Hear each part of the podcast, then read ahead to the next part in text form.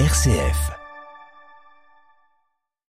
Le pape déplore le massacre de Boutcha et l'impuissance de l'ONU ce matin lors de l'audience générale. Geste symbolique saluant des enfants ukrainiens présents en salle Paul VI du Vatican. François a aussi déployé un drapeau ukrainien venant de Boutcha. La guerre en Ukraine et ses implications en Méditerranée, au Liban, au Maghreb, dans les Balkans. Sur les plans sécuritaires, énergétiques et alimentaires, les conséquences sont nombreuses. Décryptage du spécialiste de sécurité Arnaud Dangean, également eurodéputé. Les Balkans où il y a 30 ans, jour pour jour, commençait le siège de Sarajevo, symbole de la guerre en Bosnie-Herzégovine. Reportage sur place. Et cela faisait 35 ans que les proches des victimes et les Burkinabés attendaient cette décision de justice. Le verdict dans le procès pour l'assassinat de l'ancien président burkinabé Thomas Sankara est tombé et l'ex-président Blaise Compaoré est condamné à la perpétuité. Radio Vatican, le journal Delphine Allaire.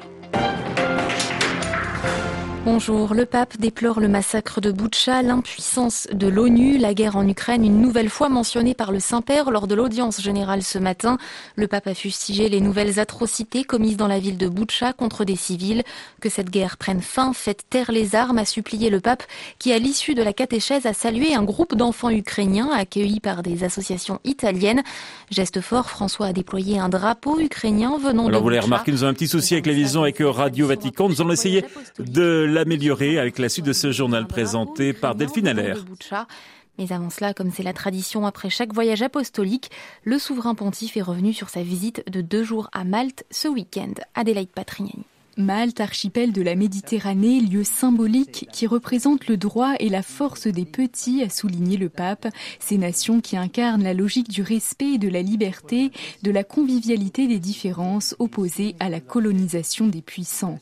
Et François de fustiger l'influence économique, idéologique ou militaire exercée par certains, surtout durant cette guerre en Ukraine.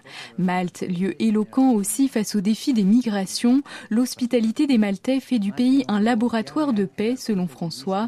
Chaque migrant est unique, chaque migrant est une personne avec sa propre dignité, ses racines, sa culture, a-t-il rappelé. Et ce qui dépend de nous, c'est de faire de ce phénomène migratoire une source de paix. Enfin, Malte a touché le successeur de Pierre pour son témoignage d'évangélisation. come se il passaggio di San Paolo Comme si le passage de Saint Paul avait laissé la mission dans l'ADN des Maltais, s'est exclamé François. Mais face au vent du sécularisme et de la culture globalisée, le temps est venu d'une nouvelle évangélisation à Malte. Comme au sanctuaire de Tapinou samedi, François a rappelé que la joie de l'Église est d'évangéliser, la vocation de l'Église est d'évangéliser. Le souverain pontife a conclu en remerciant une nouvelle fois les autorités, l'Église locale et la population pour leur accueil. Un accueil qui ne trahit pas la rare humanité des Maltais décrite dans les actes des apôtres. Adélaïde Patrignani. Les sanctions contre la Russie, sujet de tête aujourd'hui à Bruxelles, le président du Conseil européen Charles Michel a garanti ce matin que l'UE prendrait tôt ou tard des mesures punitives sur le pétrole et le gaz russe. Un balbutiement dans les sanctions vilipendées ce matin par le président ukrainien qui critique l'indécision européenne profitant d'un discours devant le Parlement irlandais. Le peuple ukrainien, les économies russes, européennes, 74 pays en développement souffriront de l'invasion russe en Ukraine. Selon le secrétaire général de l'ONU, plus d'un milliard de personnes dans le monde sont affectées par la guerre, la hausse des prix de céréales, des hydrocarbures, par l'inflation. Des implications qui vont directement se faire sentir en Méditerranée. C'est ce que nous explique le député européen Dangean, spécialiste des questions de sécurité. Je distinguerai trois domaines. D'abord, le domaine de la sécurité. Cette guerre, elle touche indirectement la Méditerranée puisque la mer Noire, qui est au contact direct de l'Ukraine et de la Russie, est une extension de la mer Méditerranée. Les acteurs méditerranéens, je pense ici à la Turquie par exemple, sont peu ou prou au contact immédiat de cette guerre. Et donc on ne peut exclure des implications sécuritaires pour la Roumanie, la Bulgarie. Deuxièmement, j'insisterai sur l'aspect alimentaire. D'ailleurs, la FAO, qui est basée à Rome, a produit un rapport dernièrement pour montrer la dépendance, en particulier des pays du Proche-Orient et du Maghreb, la dépendance du bassin méditerranéen, j'allais dire, par rapport aux exportations de céréales et de matières premières alimentaires d'Ukraine et de Russie. Comment imaginer que des ruptures d'approvisionnement massives qui vont se produire inexorablement ne vont pas avoir un impact direct et social très important dans ces pays? Et puis le troisième domaine, c'est l'énergie. Nous avons une dépendance énergétique excessive vis-à-vis de la, de la Russie et qu'en ces périodes de sanctions, il faut trouver des voies alternatives. Ces voies alternatives, beaucoup passe par la Méditerranée, que ce soit à l'ouest de la Méditerranée, il y a un, projet gazier euh, entre l'Espagne et, l'Afrique du Nord, et puis vous avez aussi euh, EastMed, la zone entre Chypre, Grèce, Turquie, Égypte, Israël, et là il faudrait peut-être euh, trouver des modus operandi. En tout cas, il y a des enjeux considérables. Des propos recueillis par Olivier Bonnel. Journée de grève en Grèce aujourd'hui contre la hausse des prix et les bas salaires. Les services publics et les transports maritimes, ferroviaires et urbains euh, sont paralysés toute la journée à Athènes et dans d'autres villes. Il y a 30 ans, jour pour jour, une autre guerre frappait les confins européens, symbole de la guerre en Bosnie-Herzégovine. Le siège de Sarajevo commençait pour durer 44 mois. Un 30e anniversaire sans cérémonie commune alors que la Bosnie-Herzégovine se déchire de nouveau, écartelée entre les nationalismes serbes, croates et à Sarajevo, Simon Rico. Sarajevo semble vouloir oublier que le 6 avril 1992, les snipers serbes faisaient leur premier mort contre une manifestation pacifiste marquant le début de l'interminable siège qui a fait plus de 11 500 victimes. Libérée en février 96, la capitale bosnienne reste profondément meurtrie par cette plaie qui refuse de cicatriser.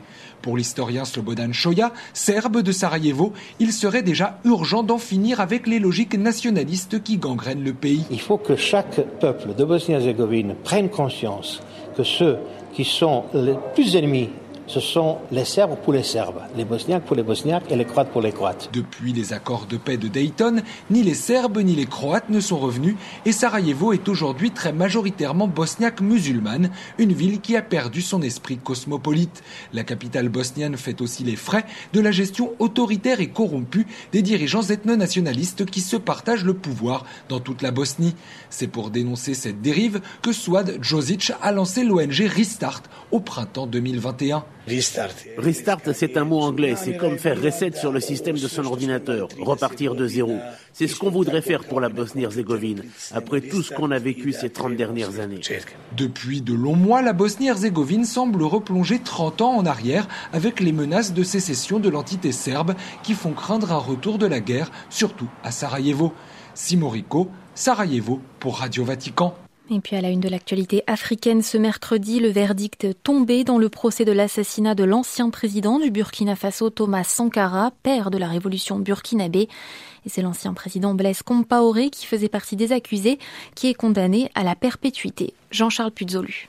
Blaise Compaoré aura été le grand absent de ce procès. Exilé à Abidjan, où il a obtenu la nationalité ivoirienne, il est resté à l'abri d'une arrestation, tout comme Yacine Kafando, son ancien chef de la sécurité. Au total, 14 personnes étaient jugées pour leur implication dans le coup d'État du 15 octobre 87 et l'assassinat de Thomas Sankara abattu avec 12 de ses collaborateurs.